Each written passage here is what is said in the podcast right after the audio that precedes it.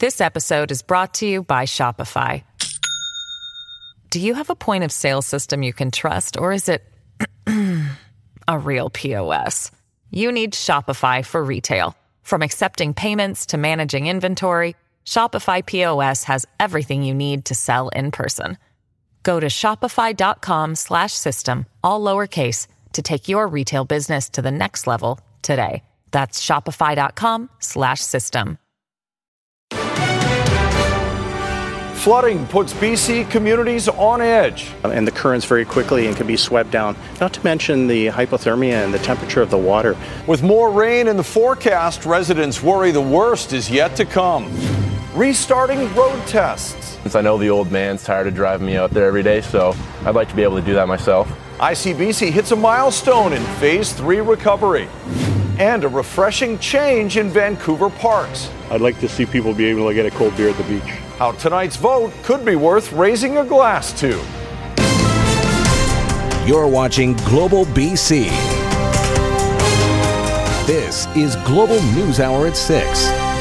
Good evening and thanks for joining us. Sophie is off tonight. We'll have details of a possible COVID exposure at a Vancouver nightclub in a moment, but first, hundreds of people in the BC interior are nervously watching local rivers hoping Mother Nature gives them a break. Global's John Waz live in Cache Creek tonight, where waterways are already swollen beyond their limits. John.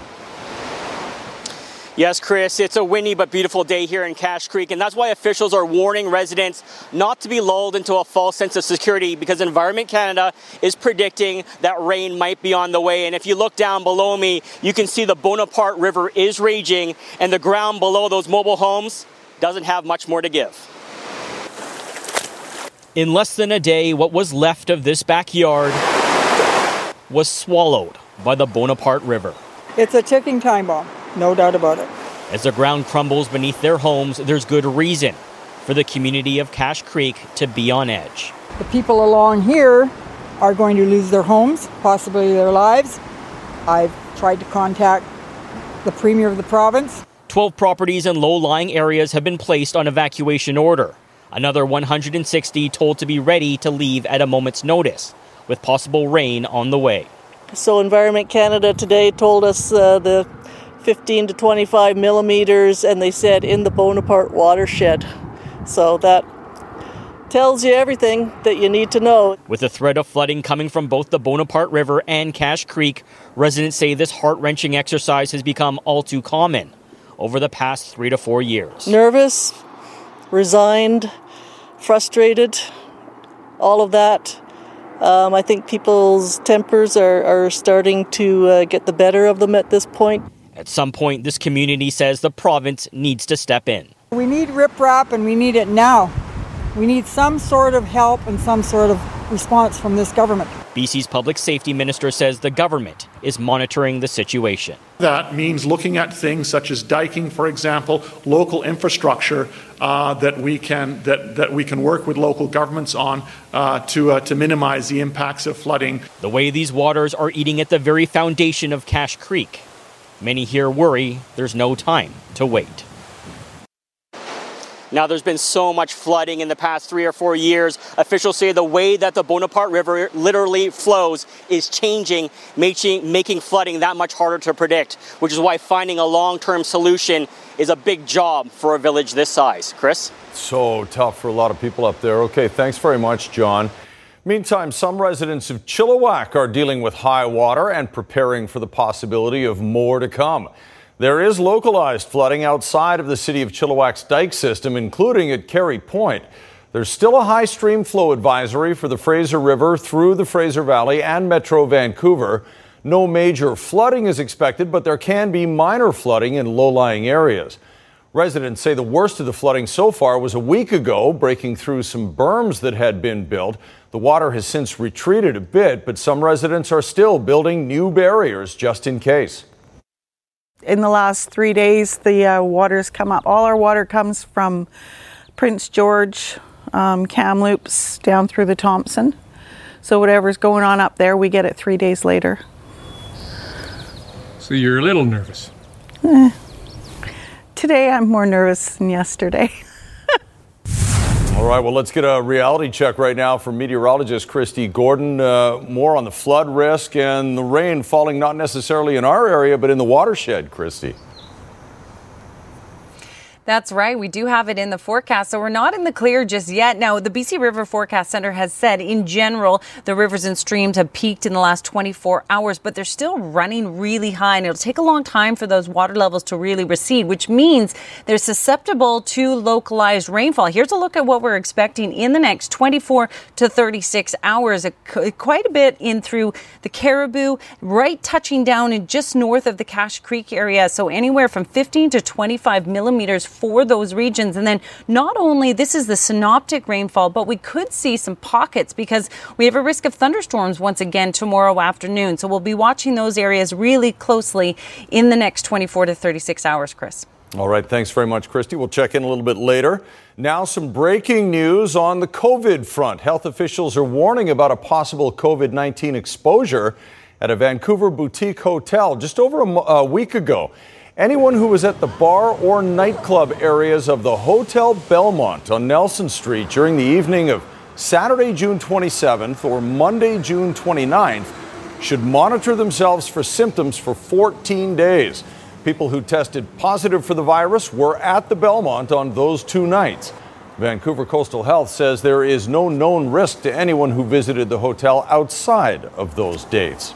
And as usual, on a Monday, we're reporting three days of COVID numbers. There are 31 new cases over that time period. Here's the breakdown 19, or sorry, 9 Friday to Saturday, 15 on Saturday to Sunday, and 7 Sunday through this morning. That brings our total infections to 2,978. Sadly, we've had six more deaths meaning 183 people have now died from COVID 19 complications. 16 people are in hospital, four of them in ICU, and 2,689 are now considered completely recovered. We'll bring in Keith Baldry now for more on this. Keith, Dr. Henry was asked today about recent protests and mm-hmm. whether there's been any connection to an uptick in cases there. Yeah, she's been watching that very closely, and it turns out there's really no evidence uh, to connect COVID 19 cases to those protests, n- neither here uh, in BC, but also across the line. Washington State did a study and found that less than 5% of COVID cases were connected to any protest. And one big reason, according to Dr. Bonnie Henry, this was all outside. People were wearing masks. Different, though, if you're at a beach party, especially south of the border. Here's Dr. Henry. Currently, we do not have any cases that have been associated with the protests that took place. Um, I think there's a number of reasons for that. And uh, in talking with my colleagues in, in the US, um, it, it, they also have not seen surges related to those activities. And it is likely a combination of them mostly being outside, being shorter periods next to people, perhaps.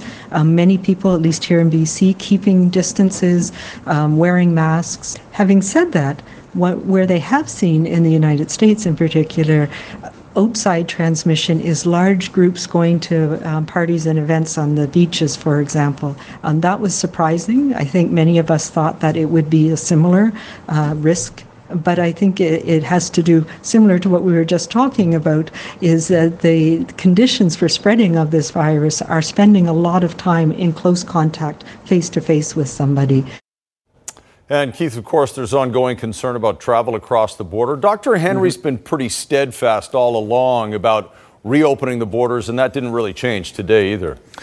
No, and she knows it is a federal responsibility, but they're listening to public, uh, provincial health officers right across the country on this very sensitive issue. In fact, in my inbox, border uh, situation has replaced long-term care home access as the number one concern for people. Just an example, the numbers for Washington State just dropped. 1,068 new cases reported today. That's probably over a 20, more than a 24-hour period, and 11 more people died in that state in the course of just a little more than one day. Here's Dr. Bonnie Henry again. If you've got plans to travel across the border, get rid of them.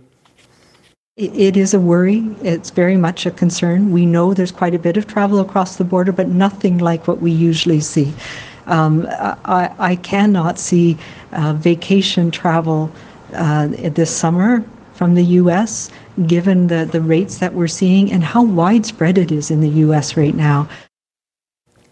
One final note, uh, Chris, Dr. Bonnie Henry will be on Facebook Live tomorrow with our colleague Richard Zussman.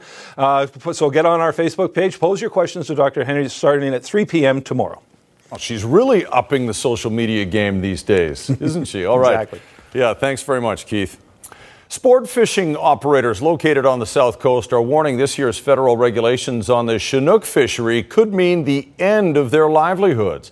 The Public Fishery Alliance held a socially distant rally in front of the DFO's Vancouver offices. They're very upset about a restrictive set of rules that don't allow for the retention of any Chinook caught in the waters off Vancouver and the southern part of Howe Sound until September 1st. The sport fishing industry says those rules will decimate their business and won't do anything realistically to save the Chinook. And we are closed uh, for fishing for Chinook salmon, basically from Gibsons to Galliot Island, all the way to the Washington State border, and all the way south to Victoria. When we're seeing many healthy populations of Chinook out there, outside of the stocks of concern. Global News reached out to the DFO for their response. They did not reply. ICBC is gearing up to resume non commercial road tests two weeks from now. During the four month pandemic hiatus, tens of thousands of tests were canceled. Richard Zussman has more on how the province plans to clear the backlog and why new drivers should practice before hitting the road. Isaac Schneider was set to get his driver's license this spring. The test booked in April, and then they got canceled, part due to COVID 19. It's tough driving out to work in Ladner uh, four days a week without having a license. I know the old man's tired of driving me out there every day. Schneider, one of thousands of British Columbians waiting for their chance to showcase their driving skills. The province announcing Monday tests will resume July 20th, with a backlog of more than 55,000 canceled tests. We are going to need additional locations and additional examiners to get through the backlog. Where it could become a problem is if a driver fails and needs to rebook. But if you fail that test, you, you will have a significant wait. If you had a test cancelled in March, expect a call soon from ICBC. Those will be the first tests rebooked. As for the other cancelled exams, ICBC hasn't said yet how they will be prioritized. It's only fair that if you booked a time in April, that in fact you do not have to get to the back of the queue. An online petition is calling on the province to get driving instructors like Steve Wallace to administer the test and help ICBC manage the workload. We can help do the tests if, in fact, he, he wants to use us as a resource. The BC Liberals say these tests should have been going weeks ago. Other provinces have been doing this way before British Columbia. Saskatchewan and Manitoba are the obvious ones. So in this case, it's ICBC and the government that's been holding back this economic recovery. The province says once tests are back on the road, ICBC will only be operating at about 85% of pre COVID capacity, meaning drivers like Schneider could be waiting a while keeping my expectations, you know, somewhat low. I'm hoping to have it done in the uh, the next month, maybe. Maybe if it's good in the next couple weeks. And those without a license could be spending the next few months riding the bus. Oh, that was good. Or bumming a ride. Yeah. Richard Zussman, Global News, Victoria. Richmond RCMP now confirmed the discovery of a body in their search for a man missing since he dove into the Fraser River. He has been identified as Corey Nagata of Richmond. The 24 year old was swept away last night after going into the water to retrieve a football. He couldn't make it back to a nearby dock and disappeared from view. Bystanders tried to help. Coast Guard and RCMP vessels, as well as Richmond Rescue Fire Rescue, helped in the search, which lasted into the early hours of this morning and picked up again at daylight.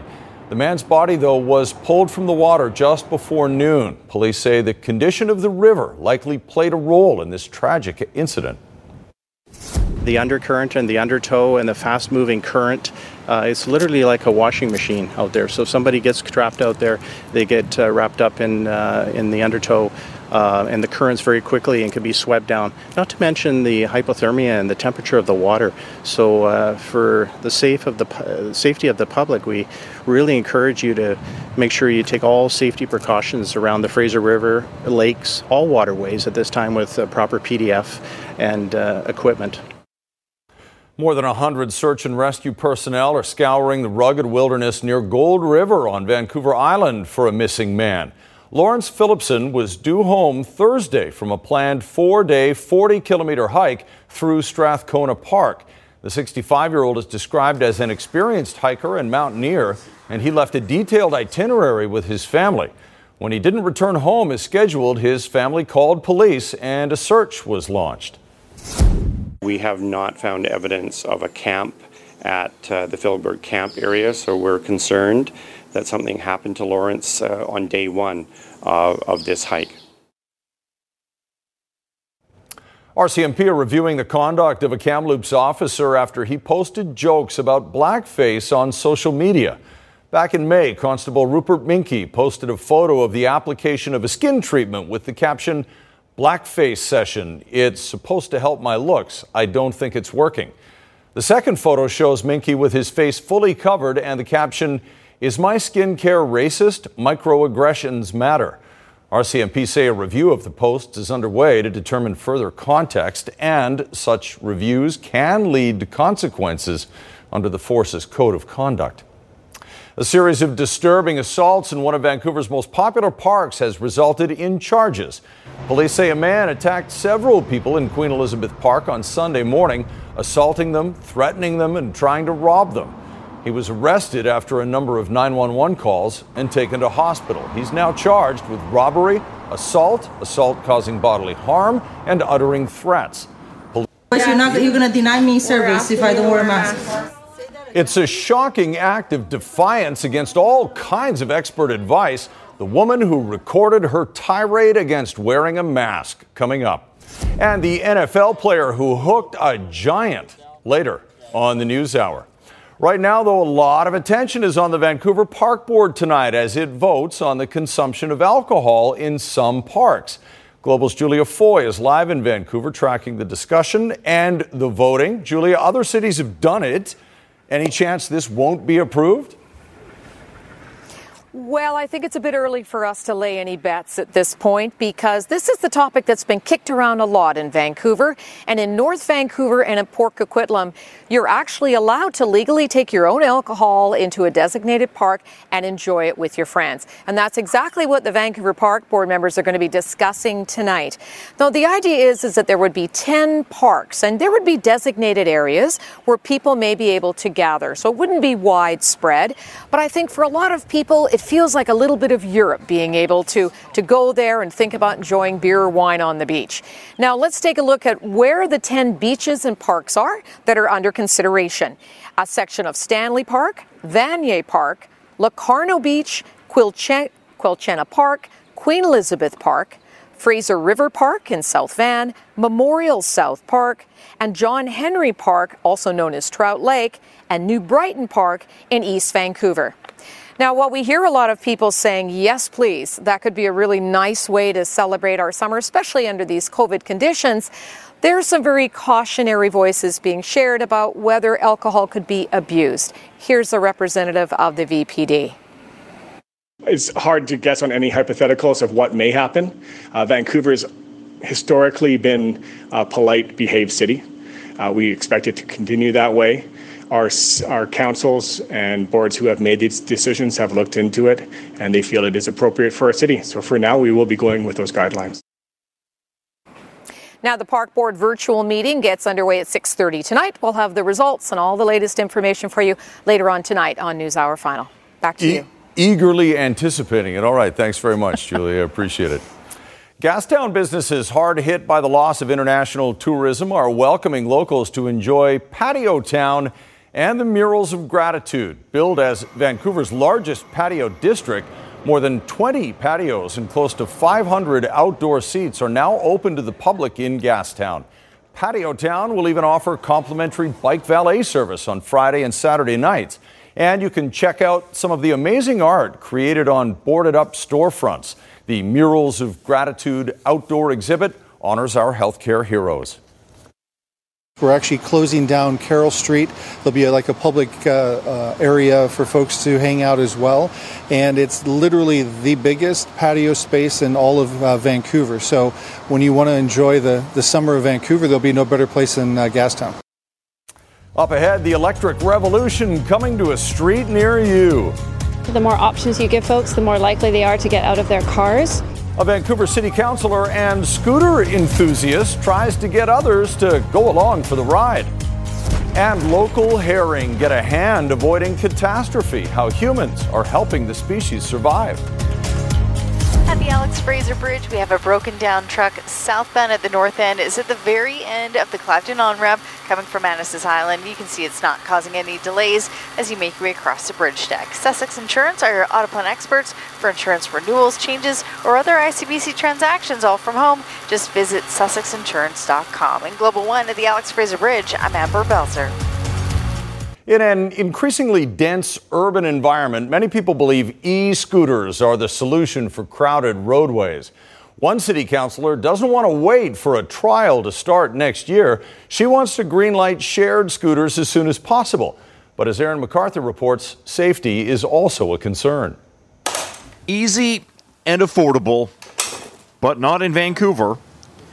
Now, a city councilor is pushing for a vote on the two wheeled mobility devices arguing they offer an additional way for people to get around during the pandemic. The more options you give folks, the more likely they are to get out of their cars. The province has already approved pilot projects for e scooters, and Vancouver staff have cautiously rolled out private usage by 2021. Kirby-Yung says that isn't equitable and wants a shared use model ready by the fall. If council were to approve now, moving forward with a shared program, um, then we would implement a bylaw in the fall, and we could we could be in place as soon as the fall, or depend, or even spring, depending on the time that staff feel they need to roll it out. Scooters are being used worldwide. Calgary has rolled out hundreds during the pandemic with great success, but cities are struggling with some of the issues associated with their use. Montreal banned them after companies failed to live up to expectations.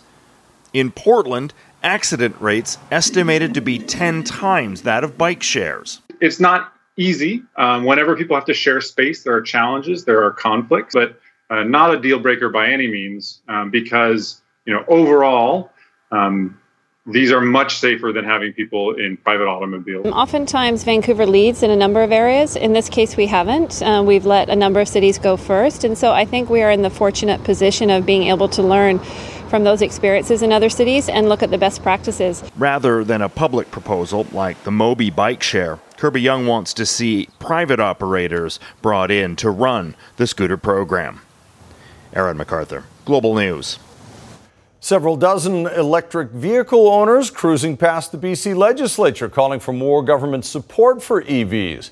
The motorcade, a plea for right to charge regulations that would require landlords and stratas to provide EV charging access for any electric vehicle owner who is willing to pay.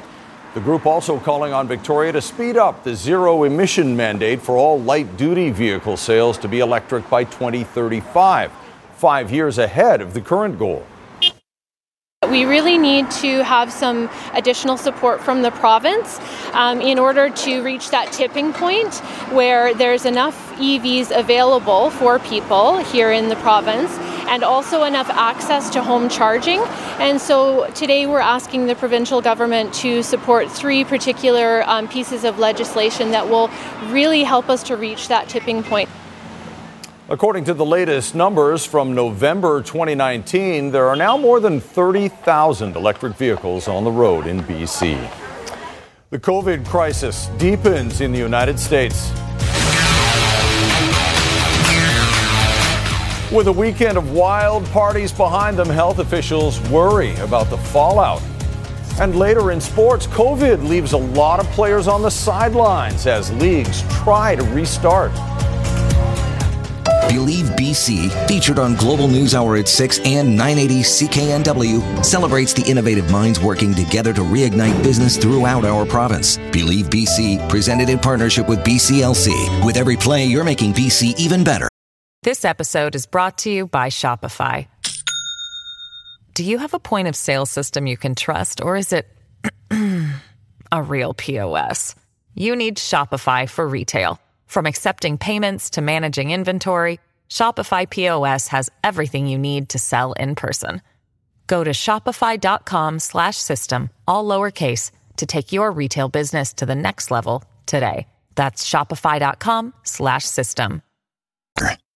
It's a steady, sunny afternoon commute here, headed to and from the uh, the Port Mann Bridge deck. After a couple of earlier eastbound issues, all the volume has eased off as you make your way out of Vancouver through Burnaby and into Coquitlam for the Port Mann Bridge deck. Steady both ways. Sussex Insurance are your auto plan experts for insurance renewals, changes, or other ICBC transactions, all from home. Just visit sussexinsurance.com. Above the Port Mann Bridge in Global One, I'm Amber Belzer. I'm going to tell them there's an African American man threatening my life. The New York woman who made international headlines for calling police and falsely accusing a black man of threatening her now faces a criminal charge. Amy Cooper later apologized for the incident but was fired from her job. Now the Manhattan district attorney says she'll be charged with filing a false report, a misdemeanor punishable by up to a year in jail. She could also receive a conditional discharge or be sentenced to community service. The United States started a new week with a record surge in COVID 19 cases, more than 100,000 reported between Friday and Monday. That's now prompted new shutdowns in Florida and more confusion over the president's comments. Global's Reggie Cecchini has the latest. Anxious to enjoy a long holiday weekend, the cost of a defiant attitude during a pandemic could be catastrophic. Humans aren't supposed to be locked up for forever. Younger people displaying a cavalier attitude, crowding open beaches from the Carolinas to California. Probably in two to three weeks from now, we'll have a better idea of what exactly the impact of this current surge in cases has been on hospitalizations, uh, you know, ICU uh, beds and deaths. In Florida, after two days of record increases, Miami's council will close bars, gyms, and restaurants for a second time. It was a mistake to open bars early, and we're paying for that mistake. The state saw more than 20,000 cases over the weekend, one of nearly three dozen, now posting a daily increase. Right now, the virus has the upper hand throughout much of America, most of America. Yet the White House continues to ignore the realities. I think the world is looking at us as a, a leader in uh, COVID 19. The Trump administration pointing to a low death rate, despite deaths being a lagging indicator. Do one simple thing acknowledge to the American people that COVID exists, it is a major problem. On Saturday, President Trump claimed 99% of cases are, quote, totally harmless. It remains unclear what the long term impacts of COVID 19 are in patients who recover. I don't think it was the president's intent to downplay that as much as saying, let's look at the risk and let's look at this in an appropriate way based on facts and figures. But with nearly 3 million cases of COVID 19 in the United States, the facts are indisputable. Americans are getting sicker at a rate faster than in any other country, a trend that shows no sign of slowing down. Reggie Cecchini, Global News, Washington. Country music and Southern rock legend Charlie Daniels has died. And then he pulled his bow across the strings and it made an evil hiss. Then a band of demons joined in and it sounded something like this. Fans across music genres will remember the Charlie Daniels Band's signature tune, The Devil Went Down to Georgia. According to his publicist, Daniels died this morning in Tennessee after suffering a stroke. He was 83 years old. In Health Matters tonight, a monthly survey by one of the country's largest HR companies has found the COVID 19 pandemic is definitely having an impact on our mental health. In their monthly mental health index, Morneau Shepell is reporting a negative mental health score in Canada for the third consecutive month. Women report larger decreases in mental health than men, especially in younger age groups. The mental health index also tracks the risk of anxiety and depression, which are both up while work productivity and optimism are both down. Still ahead, healthcare heroes contend with a lot more than COVID. You're making me wear a oh. mask? The backlash after this post went viral. Also, tonight, how to save a million herring eggs so the species can thrive in our local waters.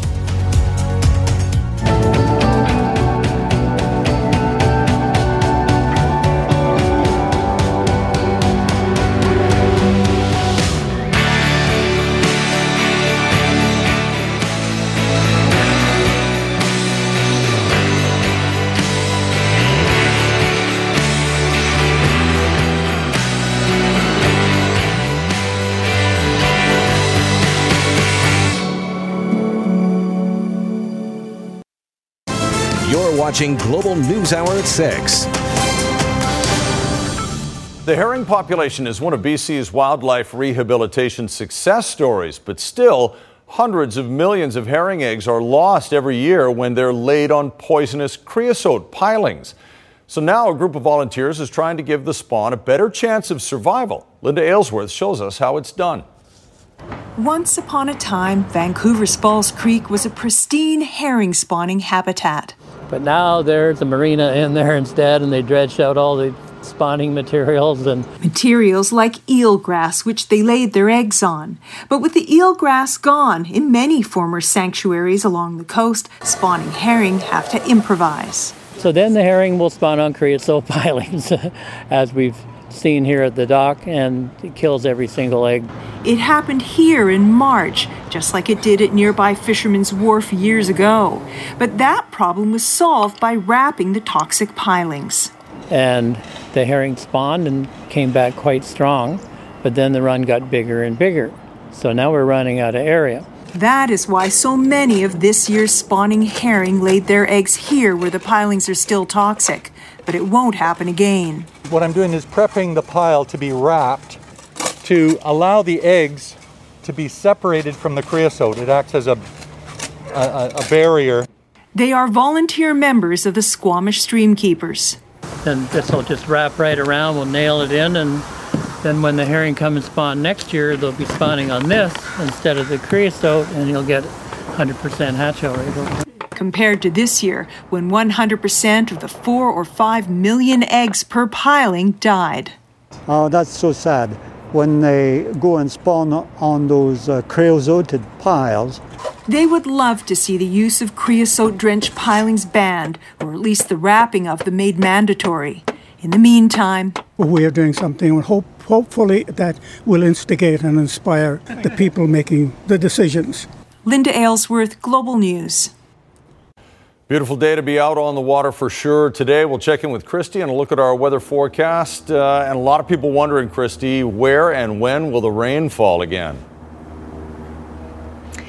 Yes, exactly. I mean, for here on the south coast, people are hoping the rain stays away. In areas in the interior, that's the same where we have still flood watches and warnings in place. And as I talked to you about earlier, we're still uh, concerned about sort of the localized flooding because of either thunderstorms or some brief downpours of rain. So here's a look at the severe thunderstorm watch that was in place today. We haven't had anything develop and become severe, but you can see that there's still a number of thunderstorms in the Cariboo, up into the central interior, and certainly through the Okanagan Valley. And it's those uh, downpours that can cause problems, at least locally, anyways. We had a few isolated showers across the region. I should actually say sprinkles, really. Those moved on, but we still do have the possibility of showers as we head into tomorrow morning. So, yes, more cloud tomorrow. A chance of showers, especially developing through the morning hours into the early afternoon hours. Mainly cloudy throughout the day, but that chance of rain for Metro Vancouver will drop off later in the day and stay low through our Wednesday yes, we are headed towards sunshine. So that's the pattern over the next little while is a bit of back and forth. So tomorrow is a back day. Yes, cloud showers all across the region with a risk of thunderstorms. For the south coast, not as much moisture, but we certainly do have about a 40% chance of showers. Vancouver Island should stay dry though.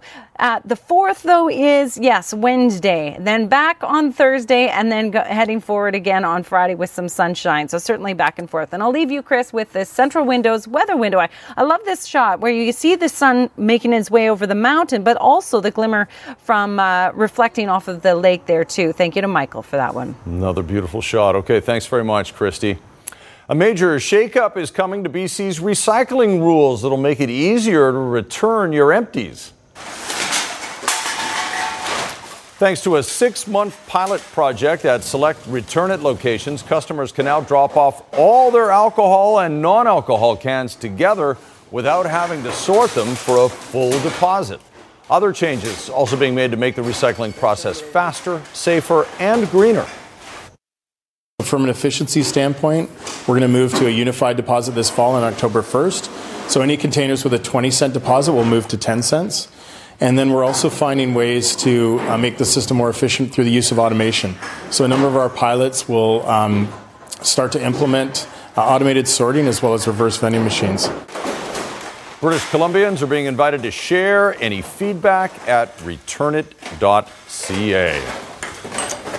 Oh, lots of empties to take after the picnics and the good good times, I'm sure, uh, over the weekend. Uh, let's check in with Squire, who joins us now, and uh, look ahead at what's coming up in sports. I just want to say first that uh, whoever gave you that tie, Chris, has really good taste. you know who it was, Squire? No, who was it? Wasn't it you? It might have been me. I think it was you. I appreciate the cheap compliment. Thank you. The, uh, the NHL and the Players Union uh, have come to an agreement over restarting the league. It still has to be voted on by owners and players, but if it's approved, training camp starts July 13th. The games themselves, August 1st. Right on target. Also, the woman at the center of an ill timed tirade about wearing a mask to protect others coming up.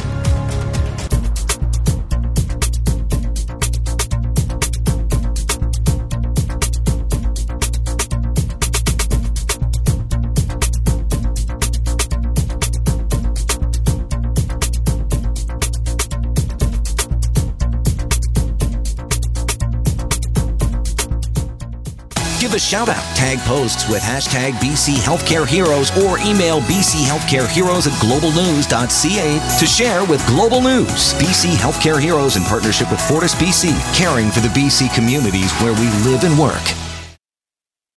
Is huge. Holy cow. Jacksonville Jaguars offensive tackle Jawaan Taylor obviously blindsided by the size of that fish. What an epic tale he has to tell when the NFL returns this year. This is from a fishing trip off the coast of Jupiter, Florida, just last week. Taylor called the 400 pound Goliath grouper the fish of a lifetime. It weighs 90 pounds more than he does. He took a picture with the prized catch before agent Drew Rosenhaus unhooked it and set it free. Nice job. Uh, that wasn't the only giant landed in the NFL. We'll get a, a little bit more details from Squire in just a moment. Patrick Mahomes reeled in a much bigger fish than that. We'll tell Yeah, you about that in a second. Uh, the NHL and the Players Union have agreed to a deal that will restart this season and also extend the bargaining agreement for four more years. And that is amazing because usually they don't extend this thing unless there's a fight. The last time they hammered out a labor deal, they had a lockout first and lost half a season. This new agreement will go until 2026. Of course, everyone still has to vote on this deal, owners and players. But if they all vote yes, the agreement calls for training camps to start July 13th. Then all teams have to report to their hub city 13 days later, and then the 24 team Stanley Cup tournament would begin on August 1st. They haven't officially named the hub cities yet, but they will be Edmonton and Toronto when they do.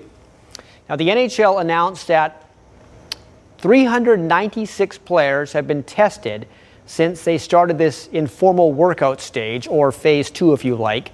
23 of those players have tested positive for COVID 19. They aren't saying who they are or what team they're from. They also say that 12 players who have not participated in the workouts have also tested positive. The league does have right now a 47 page set of rules regarding the upcoming bubbles in the hub cities. And in those rules, it does say that families can enter the bubble if a member of their family is in the Final Four or the Stanley Cup Finals. Now, this is from one of the Canucks workouts today. You can see Micheal Ferland looking healthy. Jake Virtanen was out there. Much better to see him there than a nightclub. Um, all the Canucks are back in town right now. And when they work out tomorrow in various groups at Rogers Arena, it'll be the first time that every Canuck player has been on the ice the same day since phase two began. In the MLS, FC Dallas has announced it's out of the tournament before the tournament even begins. They pulled out after 10 players got sick with COVID 19. Now, there's no word on what this means for the tournament because Dallas was actually in Vancouver's group with Seattle and San Jose. So maybe they're going to switch things around and add a fourth team to that group. You might remember last week when FC Dallas arrived in Orlando, Florida, six players already had tested positive for COVID 19. Then it went up to 10. They postponed their July 9th game against Vancouver. Today, of course, they said they can't play any games at all. Meanwhile, the Whitecaps are supposed to land in Orlando right about now. Their plane is supposed to be touching down at 6:46 hour time. They uh, left with all of their players healthy, no negative tests, or actually, I should say, all negative tests. They're ready to play, but right now their first game isn't until July 15th against San Jose. However, if they do put another team in their group to replace Dallas, maybe they'll play earlier than July 15th. The Kansas City Chiefs are going to sign quarterback Patrick Mahomes to a 10 year contract extension. It is worth anywhere between 450 million and $503 million over the 10 years. This extension means Mahomes would be with Kansas City until the age of 36. Normally, a 10 year extension doesn't seem like such a good move for any team because things can happen during those 10 years that could cause it to be a problem. However, think about how many top tier quarterbacks in the NFL right now are in their mid 30s or older. Matt Ryan, Aaron Rodgers, Philip Rivers, Ben Roethlisberger, Drew Brees, Tom Brady. All of those guys I just mentioned are 35 or older. Mahomes is only 24. He was a Super Bowl MVP this year, led Kansas City to that comeback win over San Francisco, also an NFL MVP during his time. Consider Mahomes basically what Russell Wilson is to the Seattle Seahawks. That important. And Major League Baseball released, released its 60 game schedule for the restart of its season, or the start of its season, I guess. July 23rd is when the first games will be played Yankees against Washington, San Fran against LA, Toronto's first game July 24th in Tampa Bay. The season is supposed to end September 27th, then playoffs. There you go. All right. Thanks very much, Squire. We'll check in now with Jay Durant and a preview of global news at 11. Jay? Thanks very much, Chris. The man who drowned in the Fraser River in Richmond last night has been identified as a former UBC football player. Corey Nagata We'll have more on that. Plus, we're following the vote tonight at the Vancouver Park Board on whether to allow drinking at certain parks and beaches, where and when you could potentially crack a cold one. Those stories and more when you join us tonight at 11, Chris. All right, thanks very much, JD. And up next, a salute to our healthcare heroes and a woman who went viral trying to make a point about wearing a mask. BC is making great strides in the COVID 19 pandemic, but it's important to note it's far from over. So we still want to take a moment to recognize one of our BC healthcare heroes working tirelessly on the front lines. And tonight's nomination comes from Louis Paquette. He's nominating his wife, Amelia. Amelia works as a nurse's aide at Royal Arch Masonic Home, a long term nursing home located in Champlain Heights in South Vancouver. Now, Louis says, bias aside, Amelia is extremely talented in comforting the residents. But the real reason for nominating her can be expressed in a single word overtime. Not long after the virus struck at the facility, a number of employees quit, leaving remaining staff to pick up the slack. She works overtime most days, with many 12 hour days. And despite rarely getting two days off in a row since the pandemic started, she never complains. Amelia, Louie, and your daughter Emily say you are their healthcare hero. And we thank you for working so hard for BC. You're now our hero, too. And if you have a healthcare hero you'd like to see featured, email us at bchealthcareheroes at globalnews.ca. Just send a few pictures and some details about why they're your hero, and we could feature them next. Now, a Toronto woman is dealing with some major backlash on social media, which comes after she posted a video of her being asked to leave a hospital for refusing to wear a mask. As Global's Albert Delitala reports, it's got the women more than 5 million views, but it wasn't the attention she was hoping for. You're making me wear a oh. mask. If, otherwise, you're not. You're gonna deny me service if I don't wear a mask. Service denied for not wearing a mask. This video posted to Twitter on Saturday by Toronto resident Letitia Montana, who says she was turned away after seeking treatment for a broken finger. Montana tweeted Saturday, I was asked to wear a mask, which I refused to do. Continuing, they called three security guards to escort me out. They're telling me that if I don't wear a mask, they're not gonna uh, assist me. They want me to leave the post generating immediate criticism online. One user writing, How incredibly selfish. Celebrities Ben Stiller and Chrissy Teigen among those weighing in. City of Toronto spokesperson Brad Ross adding his two cents with, You're doing social media all wrong, Letitia. Don't make your name a verb. Whose policy is that? The Ministry of Health. Ministry of Health policy. In response, Health Minister Christine Elliott thanked the frontline heroes in a statement, adding, Each of us should follow all protocols in place at hospitals to help protect frontline workers and other patients. Global News reached out to Montana, whose Twitter profile describes her as a truther and freedom lover about her experience, but didn't hear back by airtime. When contacted, Unity Health didn't directly address the incident, but said masks must be worn in hospitals to keep patients, staff, and visitors safe. Unity Health says for anyone going to St. Joseph's Hospital or any other hospital, you'll also be asked about any COVID 19 related symptoms and reminded to practice physical distancing. The message here if you're going to the hospital, wear a mask, not just for your own health, but for others too. Albert Delitala, Global News. Common courtesy, right, folks? Especially in the times we live in. Hard to imagine going into a hospital and acting that way. I don't get that. No. I don't get any of that. It's baffling. Yeah. It's baffling. But 5 million views, and that, you know, you know that had something to do with it. All right, uh, let's not leave on that note. Let's talk about the sunshine that Kristi's enjoying in the yard right now. Thanks, Chris. Yes, a glorious evening, that's for sure. But we're back to cloud and showers tomorrow. Not widespread rain, but we certainly could see a few sprinkles throughout the day. Don't worry, it's one day, and we're back to sunshine on Wednesday, it looks like. Oh, it keeps that grass nice and green, doesn't it? Good to know. All right, thanks very much, Kristi, and thank you, Squire. Thanks everyone for watching. No, the beard didn't make it tonight, but thanks to those of you who voted.